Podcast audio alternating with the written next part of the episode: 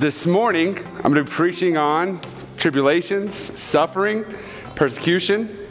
Um, I have several preambles before I even begin my sermon. And the first preamble is that um, the great thing about God's word is it is able to speak where I am not. So when I look around this room, I'm quite confident there are people in this room. I've had more suffering and trials than they have. And I'm also quite confident there's people in this room that I have had not, not near close to what they have gone through in their life. But the glory of God's word is it speaks to both the groups. It speaks to those who are further along the path in their suffering and those who are just beginning the path. And so this morning is, is kind of like a song in the night. Um, I'm not necessarily going to talk about why is there evil, why is there suffering. We're going to focus more on what suffering is doing in the life of the believer. And so it's a hopeful but somber tone, I think, for our lives in Christ Jesus. But before we can truly even dive into what it means for the believer to have suffering, we need to admit first that there are those in this room who probably are not actually believers. And so this message today holds a potential perspective that is only if they believe and follow in Christ. And so I want to go to two places for those who are not believers, but also for us who deal with believers in our own lives, or unbelievers, excuse me, in our own lives, and look at those verses. If you'll turn with me, please turn to Romans 8 28. I think every generation has different verses that they're culture grabs onto, even if they're not a quote unquote Christian culture. Um, I can remember being as a young kid, the real big one for my parents was John 3:16. Almost everyone seemed to know John 3:16 and could quote it to you. I don't think people can quote John 3:16 necessarily today, but I certainly believe they can quote Romans 8:28. You hear a lot of it, I think, in lots of different ways, said by lots of different people. But I want us to notice a key context in Romans 8:28 that the world leaves off. So read with me Romans 8:28. I'll be reading out of the ESV version. And we know that God causes all things to work together for good for those who are called according to his purpose. There's a key word there that we like to leave off. The world likes to say God has a purpose, God did this for a reason. There's a dangerous connection there that is left off. What is it? Can you read that verse and see what it is? And we know that God, and we know that all those who love God, all things work together for good, for those who are called according to his purpose. What's the key qualification there? Those who love him and those who are called. What's the inverse then if you are not loved and you are not called? Everything is not working for your good. Everything is not working for your betterment in this life and the life to come. I don't say that with glee, I don't say that with excitement, but it is a truth that we embrace as Christians that for the life of the unbeliever, the things that happen in your life, the wrongs that are done to you, the wrongs that are done from one decade to the next, ultimately do not lead to betterment in your life. Ultimately, do not lead to restoration in your life. They do not lead to peace in your life. They lead to destruction and despair. It's somber news for those who don't believe. We're going to continue that theme. Turn with me to Second Thessalonians.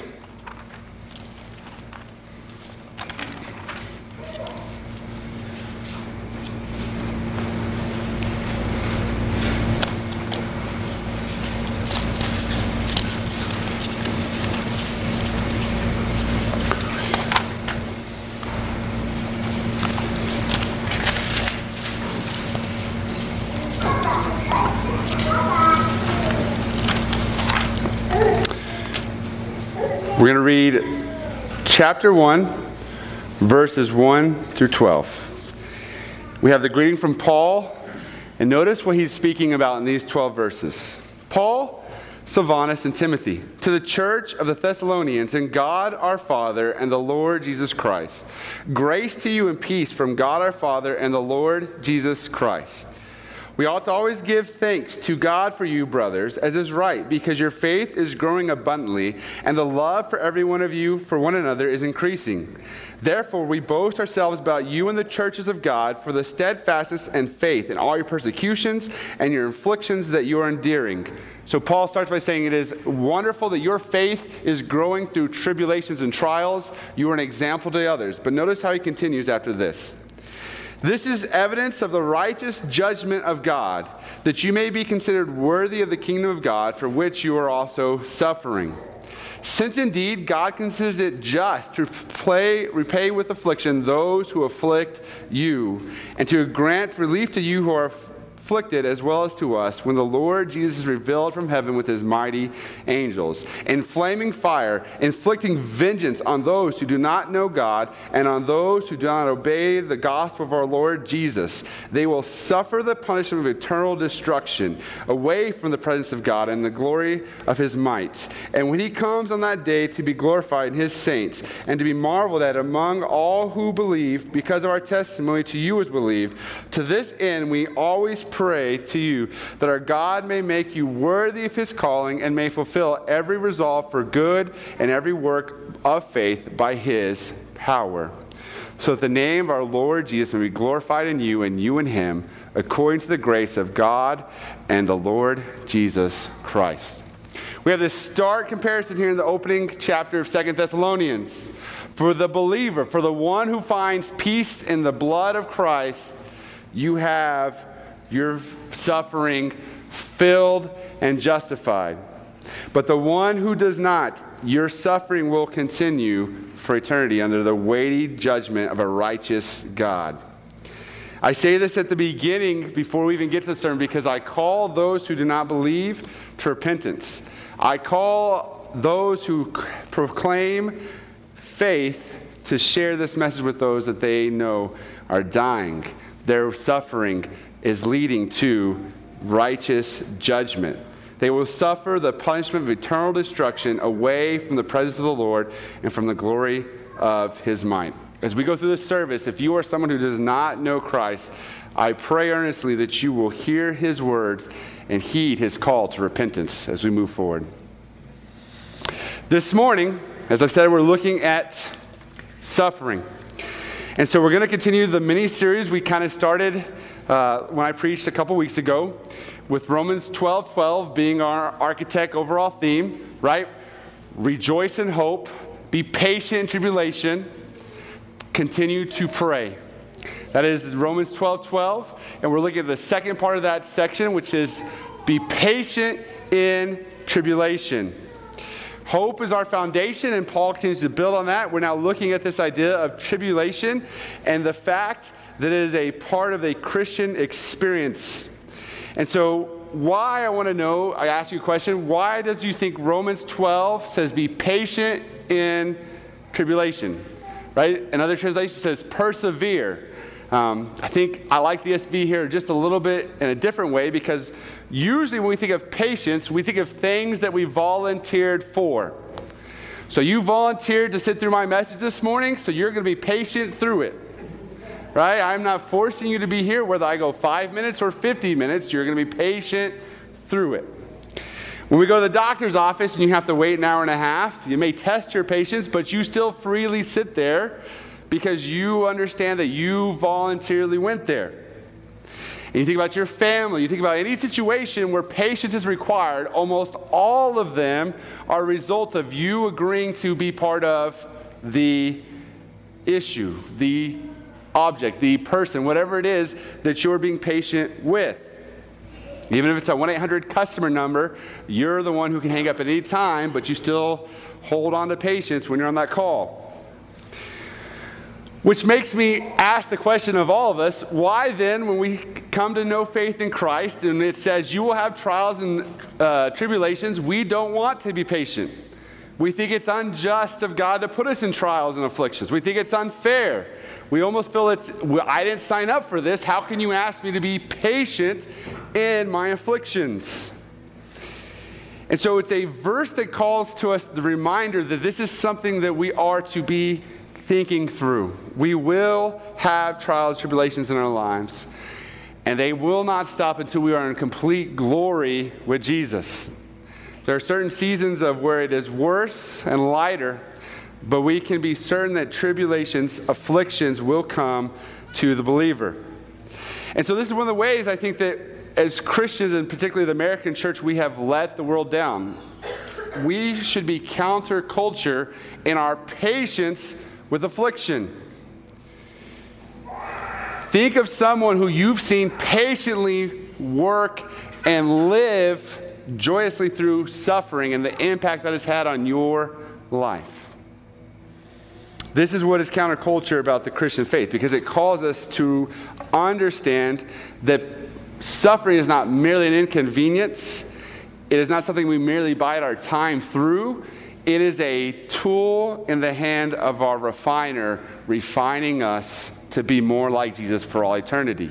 It is not simply a moment of passing for which we grit our teeth, hold our breath, and get through. We know that God is working through that as we move forward in our life. We're going to spend the majority of our time in two main places. So, our first place we're going to be is in Romans chapter 5. So, if you'd please turn there, we'll begin in verse 1. And then we'll later come to Hebrews. But for now, we're going to be in Romans.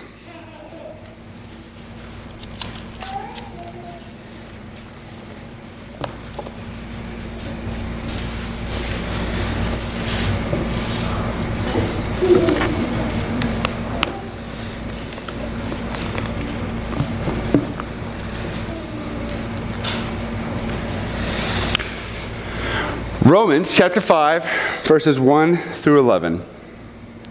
Therefore, since we have been justified by faith, we have peace with God through our Lord Jesus Christ. Through him we also have attained access by faith into this grace in which we stand, and we rejoice in the hope of the glory of God. Not only that, but we rejoice in our suffering, knowing that suffering produces endurance, and endurance produces character, and character produces hope.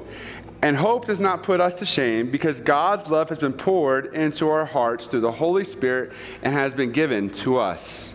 For while we were still weak at the right time, Christ died for the ungodly. For one will scarcely die for a righteous person, though perhaps for a good person one who would dare even to die. But God shows his love for us, and that while we were still sinners, Christ died for us. Since therefore we've now been justified by his blood, more shall we be saved by him from the wrath of God. For if we were, while we were enemies, we were reconciled to God by the death of his Son, much more, now that we are reconciled, shall we be saved by his life. More than that, we also rejoice in God through our Lord Jesus Christ, through whom we have now received reconciliation. And so Paul lays out the kind of the foundational framework of what afflictions, suffering is doing in our lives.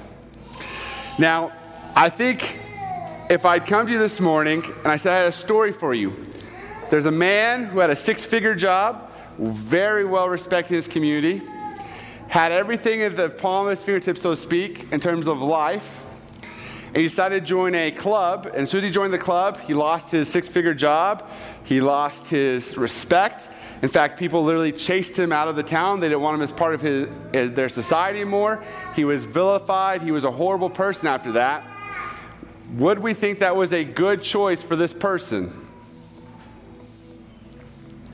Now, obviously, it depends on context, right? So it's a little of a fake or a false question. But think about Paul's life, okay? Paul is quite qualified to speak about suffering. His life got worse from a material standpoint when he came to Christ. Right? He was a Jew of Jews, he was a Pharisee, well respected, moving in terms of power, had authority, right?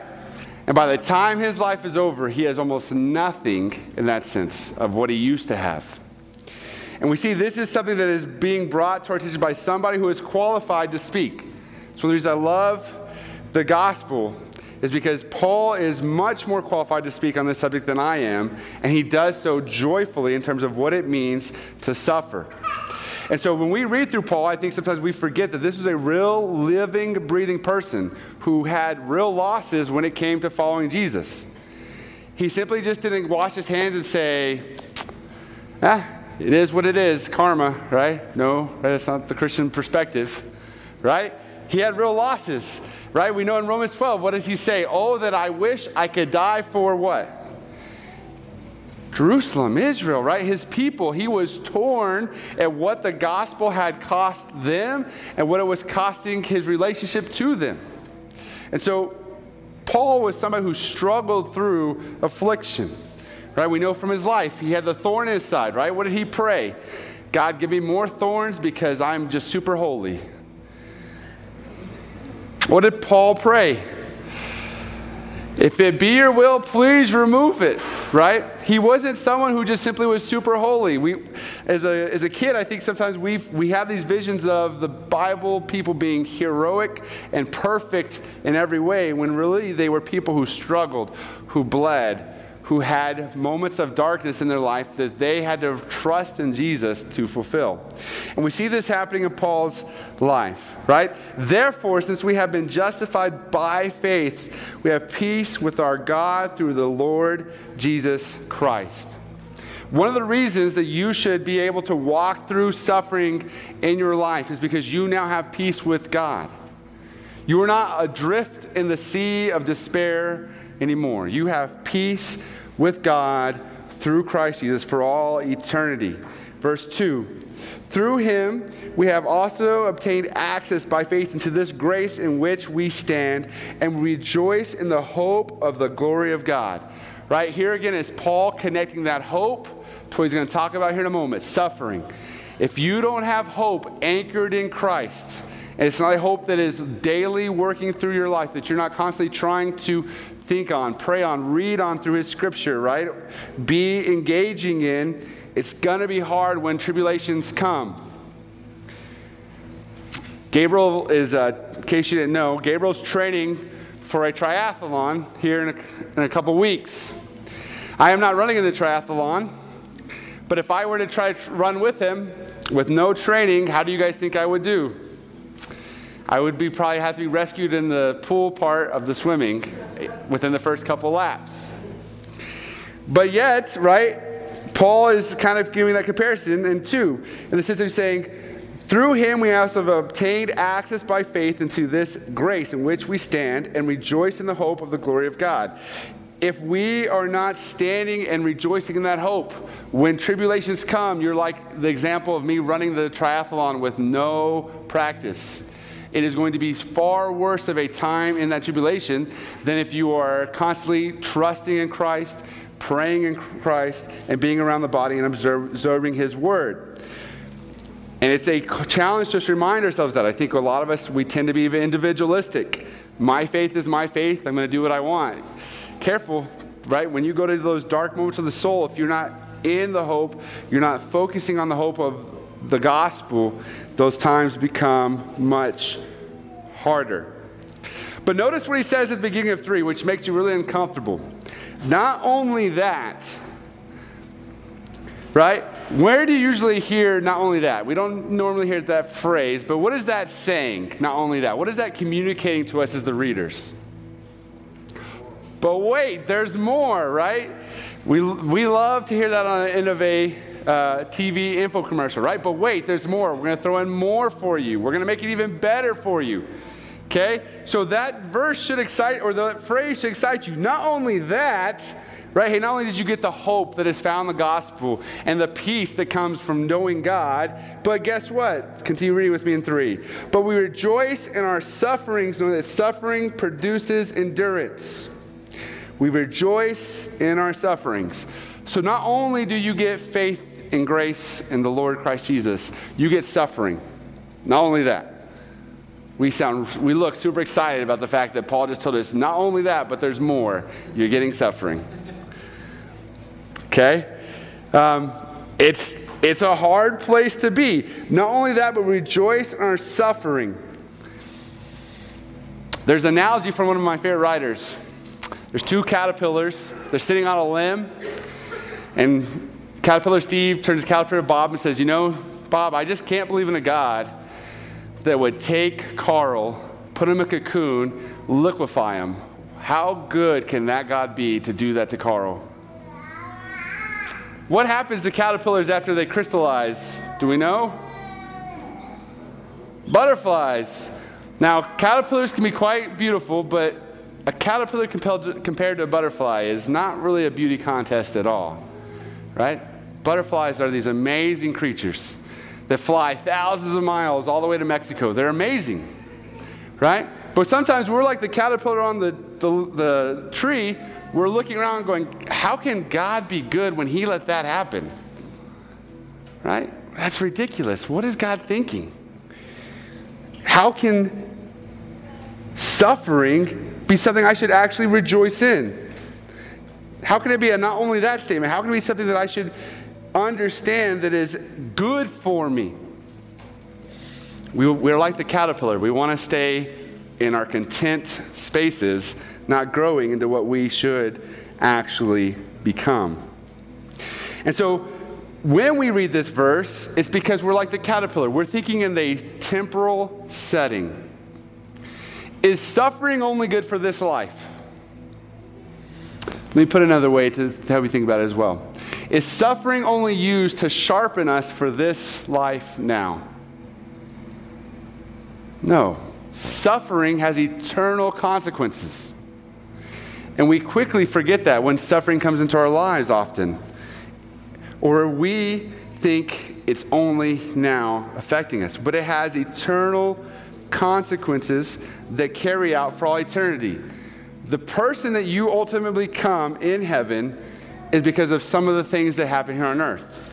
You are still you in heaven, right? When you die, you don't stand before God and another person comes and high fives you and takes your place, and then you're a completely different person. That caterpillar that turned into the butterfly is still that same insect, metamorphosed, made new we are like that in Christ. We are still who we are in this temporal time, but the things we go through make us who we are for all eternity. Not only that, but rejoice in suffering, knowing that suffering produces endurance. Again, we like suffering in a temporal sense, right? In other areas, just not areas that make us uncomfortable in terms of our spiritual lives or our comforts of our things and materialistics right? If you've ever been in the military, you understand the discomfort you feel at boot camp is before the war that's maybe coming, maybe not. But if you don't go through it at that moment, you will not be ready for it when it comes at the time.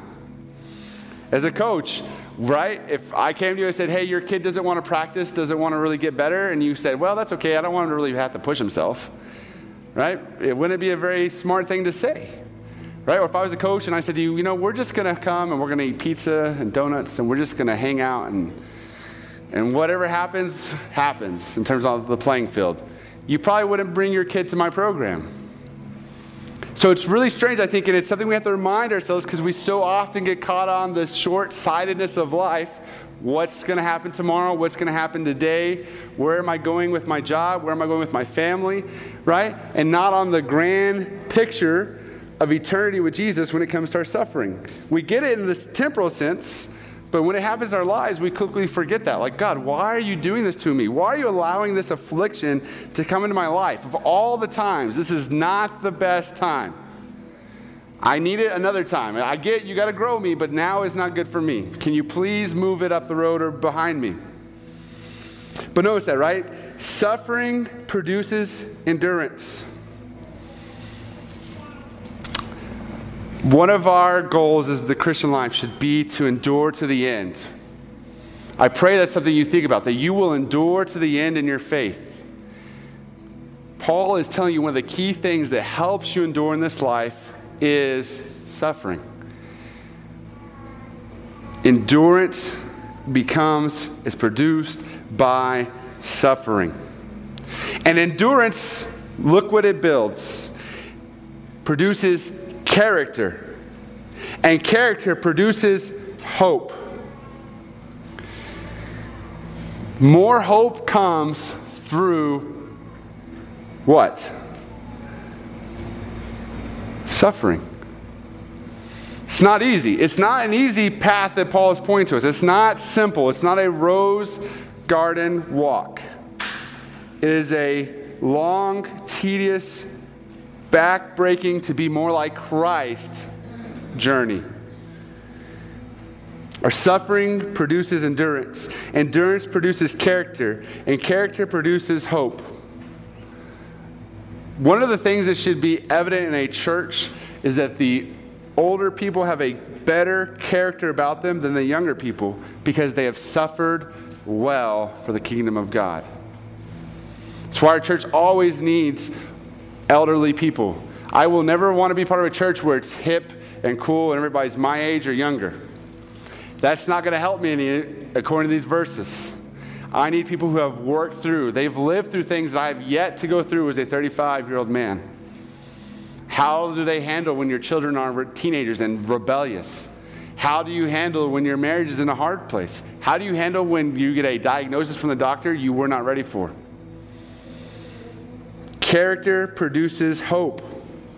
And hope does not put us to shame because God's love has been poured out onto our hearts through the Holy Spirit, and He has been given to us. Man, what a wonderful thing to think through. We often forget that when we walk through suffering, we are not alone in the sense of the God of the universe who has placed that suffering providentially into our lives is walking with us. He has not abandoned us and said, let's see how they handle it. I hope they make it. He walks with us through our suffering.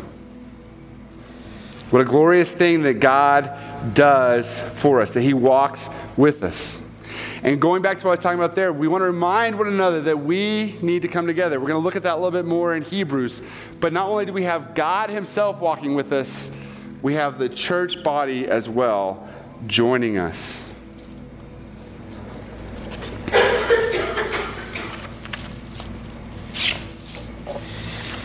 With the church body joining us, we want to notice something unique about it. Turn with me to our second section, Hebrews chapter 12.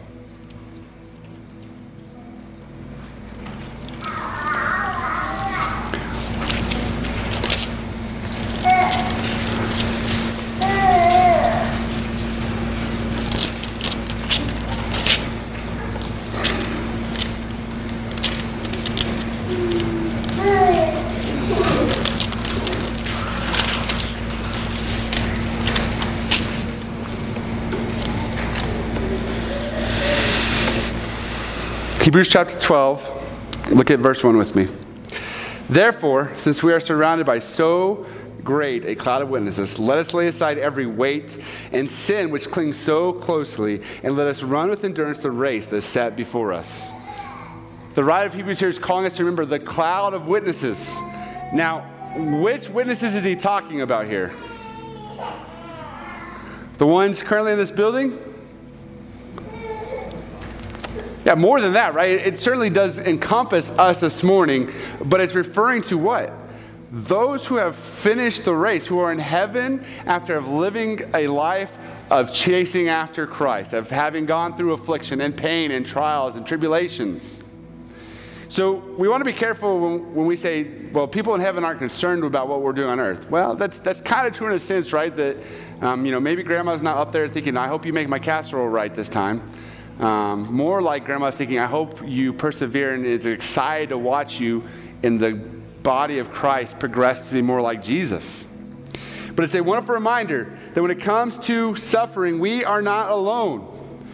We have many people we can point to and, sh- and make an example of. We have people in this room that we can embrace.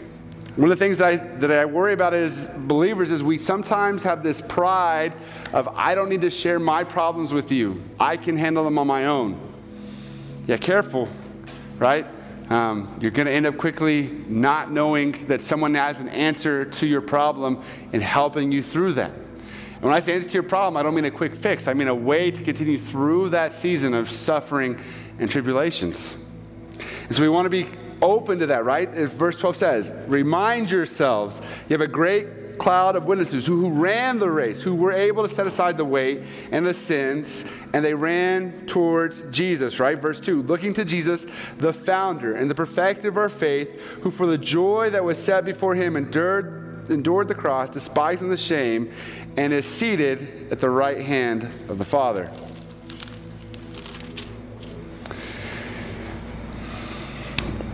One of the things that, as we looked at in Romans 5, it said, what? That we with rejoicing look forward to our suffering, right? Not only that, but I want to tell you a, a, mindset story that I think is really helpful from a example of the faith. I never read ten Boom or, or knew really who she was until I met my wife, and my wife had read her autobiography and, and so was really a big fan of ten Boom. And so there's a story of Corrie ten Boom when she was put in a Nazi internment camp. They put her, her and her sister in a bunk that was full of fleas. And her sister said to Corrie, We need to rejoice in God that He put us in the flea bunk. Corrie eventually said, I can't rejoice in the fact that God has given me fleas.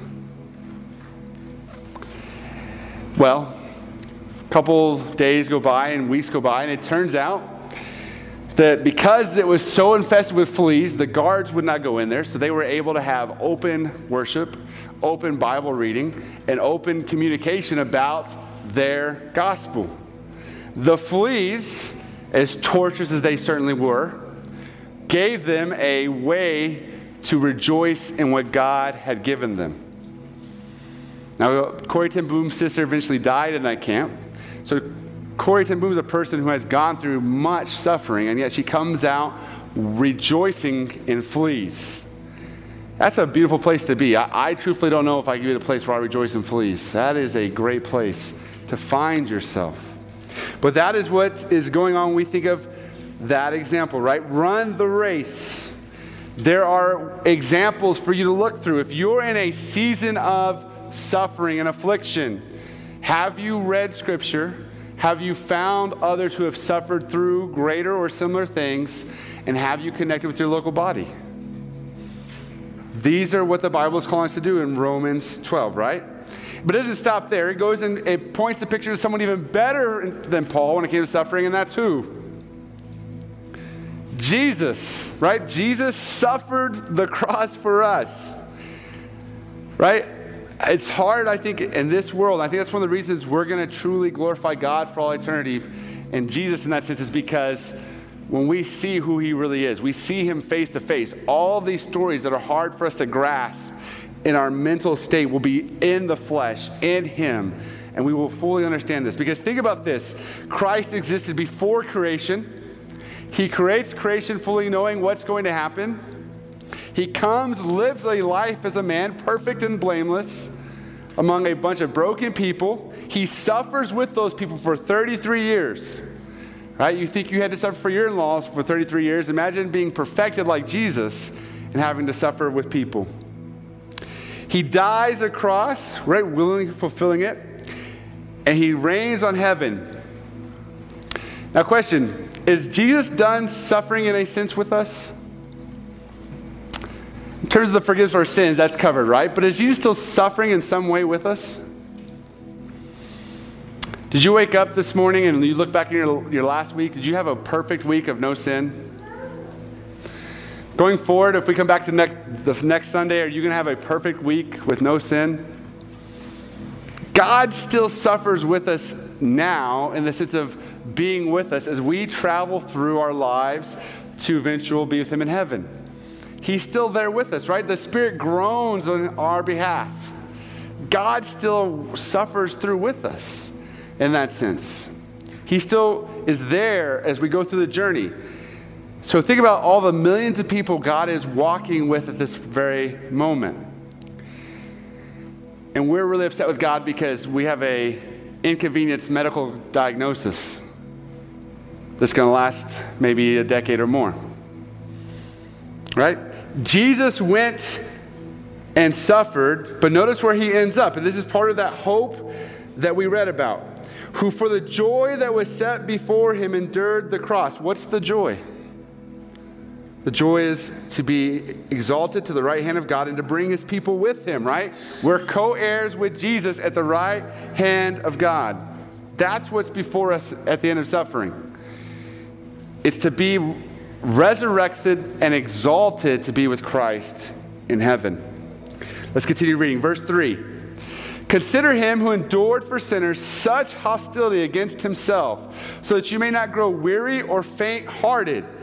In your struggle against sin, you have not yet resisted to the point of shedding blood. And have you forgotten the exhortation that addresses you as sons? My son, do not regard lightly the discipline of the Lord, nor be weary when reproved by him. For the Lord disciplines the one he loves and chastises every son whom he receives. Right, the writer of Hebrew has to remind us because we're so quick to grumble in our affliction, our struggles, our trials. Why are you doing this, God? Why are you putting me through this? Right? We have whole churches built around this whole verse and ignoring it. If you're doing what you're supposed to, your life is going to be perfect. You're going to have perfect health. You're going to have a perfect marriage. God's going to fix all your problems by Friday. Right? We have whole industries in the church evangelical world built around this notion. The writer of Hebrews is pointing to us and saying that's not the case right? Christ didn't come to fix all your problems. He came that you would join him in eternity and he would discipline you as a son whom he loves, right? He, that verse 6 is so powerful, right? The Lord dis- disciplines the one he loves and chastises every son whom he receives. As a true statement. So, one of the reasons we rejoice in our tribulations is a sign of what?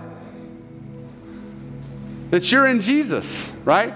That's one of the things that's be about the Christian faith. We can know with certainty that we actually are followers of Jesus. It's not a, I hope, blind faith, right, for the Christian. It's a truth that can be known. And the, one of the ways we know is when affliction comes our way. God is disciplining us, God is reforming us to be like his son. Verse 7 is for discipline that you have to endure God is treating you as sons. For what son is there whom the father does not discipline?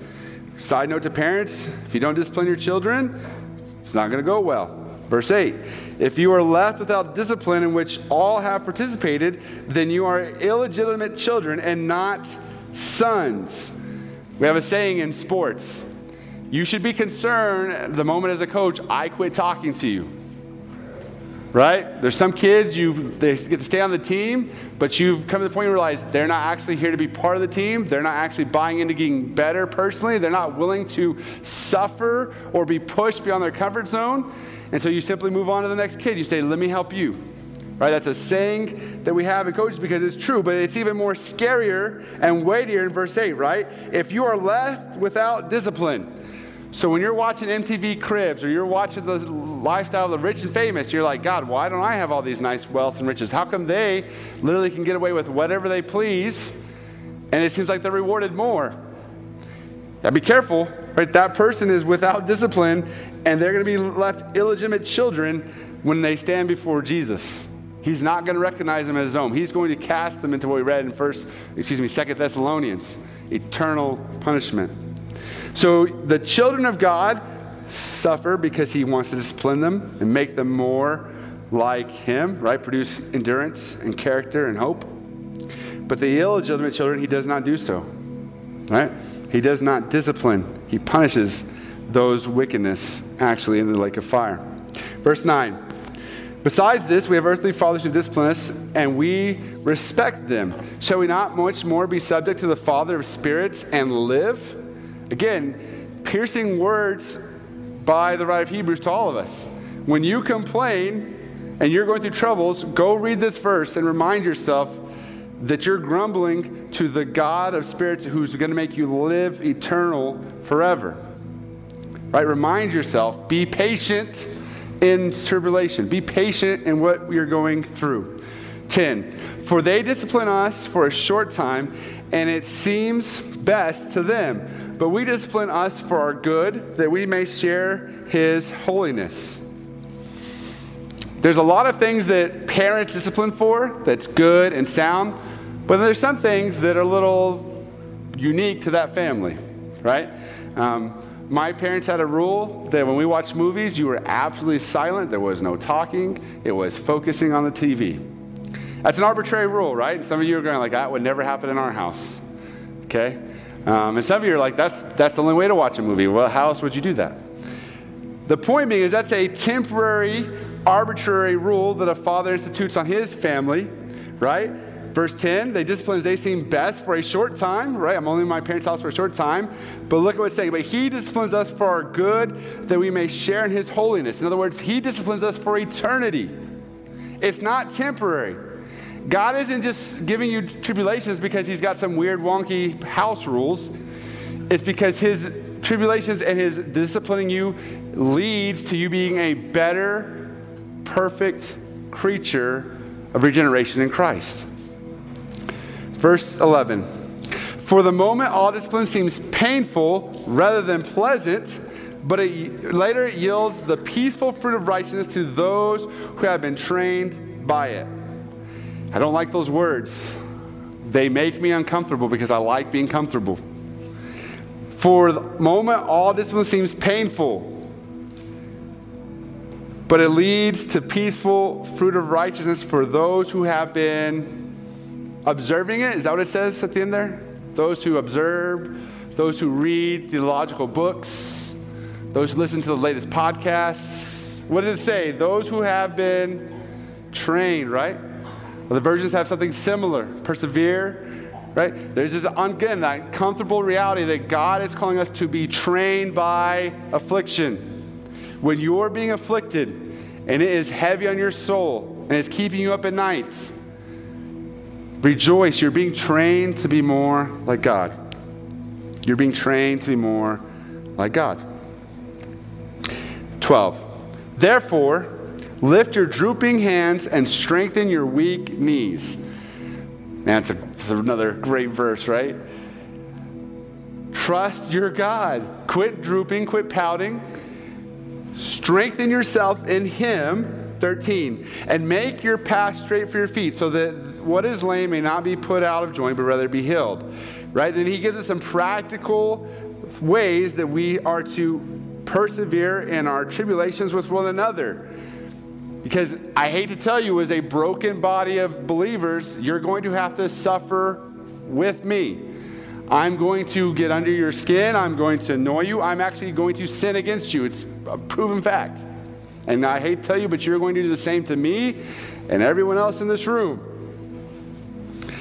Right? But he gives us how we move forward in this tribulation with one another. Strive for peace with everyone and for the holiness without no one which will see the Lord. See to it that no one fails to obtain the grace of God and that no root of business springs up and causes trouble, and by it many become defiled. That no one is sexually immoral or unholy like Esau, who sold his birthright for a single meal. For you know that afterward, when he desired to inherit the blessing, he was rejected, for he found no chance to repent, though he sought it with tears right? Sometimes suffering comes in the form of a doctor's prognosis, an unexpected medical bill, a loss of a job. It's something that's out of your control.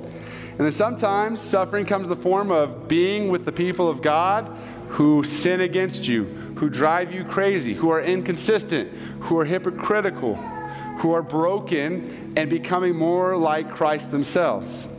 Paul calls us to remember this, right? That suffering and tribulation isn't always grand themed events in our lives.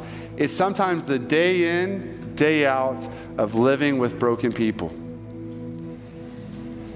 As we look at this, I want to close with two places. Turn with me to 1 Peter chapter 5.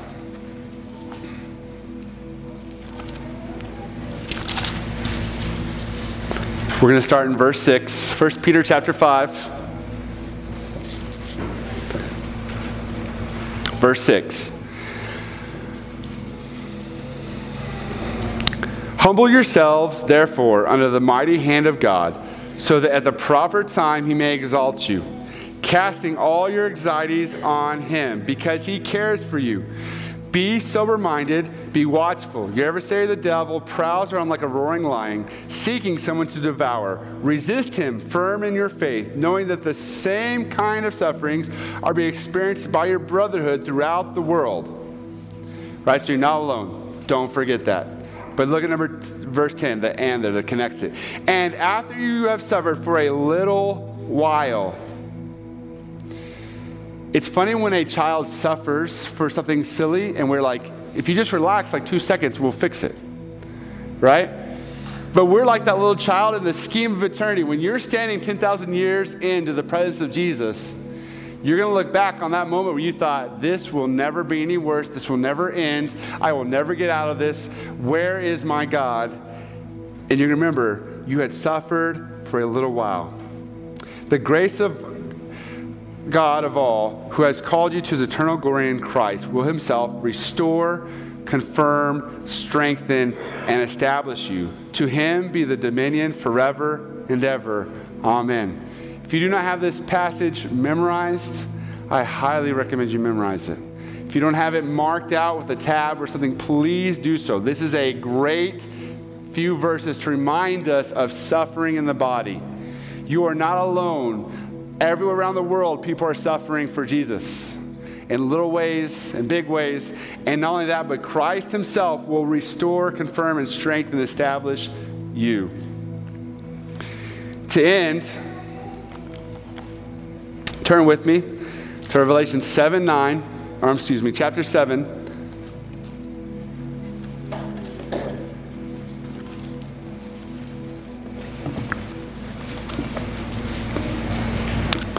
We're going to read verses 9 through 17. And I'm going to ask you to please stand for the reading of this because this is what we will be doing in eternity when our suffering has ended and we are before our Christ and King all together as one body. After this, I looked, and behold, a great multitude that no one could number from every tribe from all the nations and peoples and languages, standing before the throne and before the Lamb, clothed in white robes, with palm branches in their hands, and crying out with a loud voice Salvation belongs to our God who sits on the throne and to the Lamb. And all the angels were standing around the throne and around the elders and the four living creatures, and they fell on their faces before the throne and worshiped God, saying, Amen. Blessings and glory and wisdom and thanksgiving and honor and power and might be to our God forever and ever. Amen. Then one of the elders addressed me, saying, Who are these clothed in white robes, and from where have they come? I said to him, Sir, you know. And he said, These are the ones who com- came coming out of the great tribulation. They have washed the robes and made them white in the blood of the Lamb. Therefore, they are before the throne of God and serve him day and night in his temple. And he who sits on the throne will shelter them with his presence. They shall hunger no more, never thirst anymore. The sun shall not strike them, nor any scorching heat. For the Lamb in the midst of the throne will be their shepherd, and he will guide them to springs of living water, and God will wipe away every tear from their eyes.